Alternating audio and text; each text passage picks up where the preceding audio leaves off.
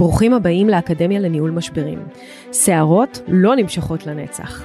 אני אימי בחורבוני, עורכת דין לענייני משפחה, מאמנת ומומחית לניהול משברים. וזה הפודקאסט שילמד אתכם איך להתמודד עם כל משברי החיים. נפגוש אנשים שעברו משברים מכל הסוגים. נלמד מהם איך צלחו את המשברים שלהם, איך אפשר לנהל את המשברים שלנו אחרת ולצאת מהם לא רק על הצד הטוב ביותר, אלא גם חזקים וחסינים הרבה יותר. הנה, מתחילים. שלום לכולם וברוכים הבאים לפודקאסט של עורכת הדין אימי בחורבוני, האקדמיה לניהול משברים. שערות לא נמשכות לנצח, ככה אני אומרת לכם כל פרק ופרק, וכרגיל אנחנו נדבר פה על משברים ועל איך פותרים אותם. והיום במסגרת הפודקאסט אנחנו עושים סיפורי משפחות בשבע דקות, ככה דברים שקורים אצלי במשרד ויכולים באמת לא רק לשפוך אור, אלא לעזור לאנשים אחרים לעבור את המשברים שלהם. והפעם אני רוצה לדבר איתכם על תשלומי מזונות, כשיש ילד עם צרכים מיוחדים.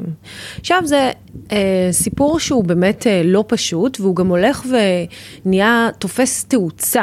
זאת אומרת, ככל שיש לנו יותר ויותר ילדים מאובחנים, ויש איזה מין הרגשה כזאת שפתאום כולם מאובחנים, ולכולם יש איזה צרכים מיוחדים, ואיזשהו ספקטרום מאוד רחב של הפרעות קשב, אבל האמת היא שזה כנראה נכון, וכנראה שמה שקורה זה שפעם לא יבחנו את זה, פעם פשוט לא היו עולים על זה. אנשים היו סובלים בשקט, הם לא היו יודעים שיש להם הפרעת קשב, הם לא היו יודעים אם יש להם צרכים מיוחדים, הם לא יודעים שדיסלקציה קשה יכולה לנבוע מכל מיני מקורות של הפרעה. וככה היו מאוד מאוד סובלים, והיו מוקעים ממש מתוך בתי הספר, והיו כועסים עליהם. אז היום זה לא ככה, אז יש לנו באמת אבחון, אפילו לפעמים אבחון יתר, ובהרבה מאוד מהמקרים האלה, יש לנו איזושהי הבחנה שמאפשרת לנו לקבל קצבה. קצבה ביטוח לאומי אמיתית ומשמעותית. ותמיד מגיעים לכאן גברים ואומרים לי, תשמעי, היא מקבלת קצבה על הילד הזה, למה אני צריך לשלם מזונות? וזאת שאלה, כי לפעמים הקצבה יכולה להיות אפילו סכום שהוא יותר גבוה ממה שמשלמים לילד רגיל. זאת אומרת, אם לילד רגיל המינימום ינוע בין 1,600 ל-2,200 שקל לילד, פתאום יגיע הילד הזה ויקבל קצבה של 3,400 שקל מביטוח לאומי. אז הוא אומר לי, הוא מקבל כבר קצבה של 3,400 שקל, למה אני צריך לשלם מזונות? וזאת השאלה, ואני רוצה, כדי לענות על השאלה הזאת, לספר בעצם סיפור. אז הגיעה אליי בחורה מהממת, שגילתה שהילד שלה בן 5 יש לו צרכים מיוחדים, וגם הם היו באיזושהי סערת גירושים מאוד מאוד קשה.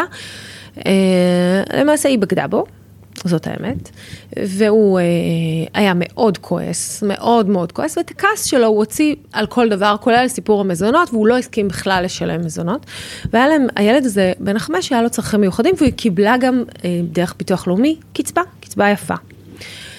ובמסע ומתן שניסינו לנהל לטובת הסכם גירושים כולל, כי בסך הכל אנחנו רוצים שהדברים יהיו בהסכם, ושלא נלך סתם לבתי משפט, הוא סירב באופן מוחלט לשלם מזונות. הוא אמר, אני לא משלם מזונות, יש ביטוח לאומי.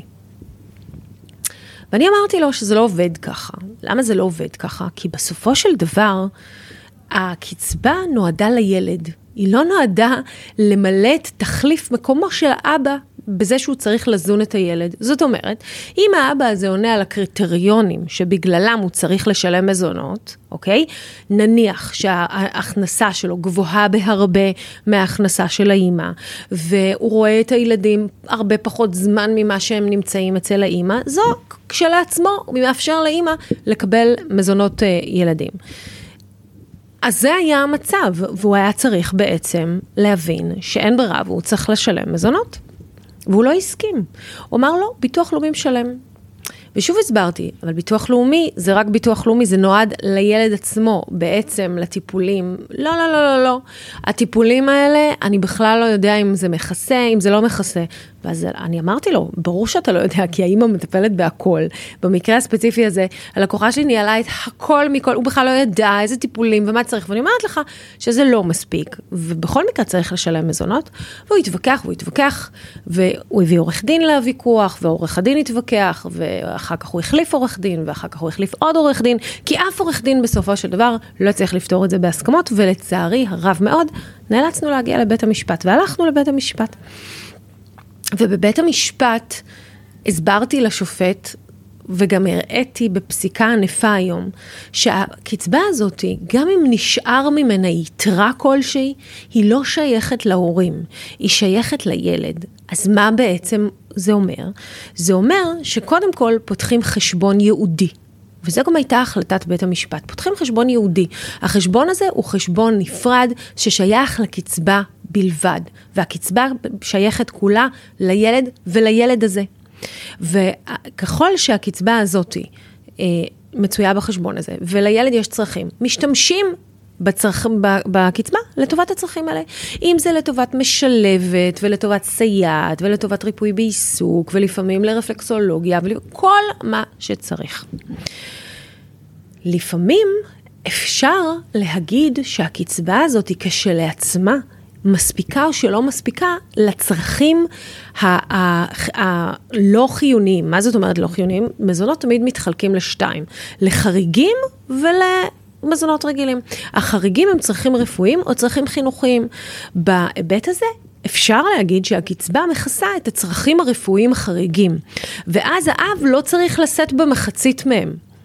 אבל כל עוד יש צרכים כאלה, והקצבה נועדה לממן אותם, אז האבא הזה חייב לשלם מזונות ללא קשר. עכשיו, אם הקצבה לא מספיקה, ויש עוד צרכים רפואיים שצריך לשלם, אז הוא יצטרך להתכבד, ולשלם חצי מכל יתרה כזאת. ואם יש שם כסף, זאת אומרת, אם יש לנו 3,000 שקל, והשתמשנו רק ב-2,000, ה-1,000 שקל האלה לא הולכים לשום מקום, הם לא הולכים לאמא לקנות נעליים, וגם לא הולכים לאבא לשלם את המזונות שלו. הם שייכים לילד, ואם הילד יצטרך אותם, הם שם. אפשר לחסוך את זה באופן הזה, ואם באמת נשארת שם יתרה בגיל מבוגר יותר, לתת אותה לילד שהוא מגיע לגיל 18. אפשר להשתמש בה בהסכמה לדברים שקשורים אולי לאיכות החיים של ילדים אחרים. למשל, אם צריך לקחת את הילד לריפוי בעיסוק ואין בייביסיטר, ולאמא אין כסף לשים בייביסיטר, אפשר בהסכמה להגיד, אוקיי, אני לוקחת מהקצבה לבייביסיטר כדי שאני אוכל לקחת אותו לטיפול. אבל לחלוטין, קצבה היא לעולם לא תחליף לתשלום מזונות. אז יזכרו את זה. אז תודה רבה שהייתם איתי בסיפורי משפחות של 7 דקות, ואנחנו ניפגש פה בפרק הבא. תמשיכו להאזין לנו. אנחנו אגב גם באינסטגרם וגם בטיקטוק וגם בבלוג וגם באתר. זהו, האזנה נעימה לכם, צפייה נעימה.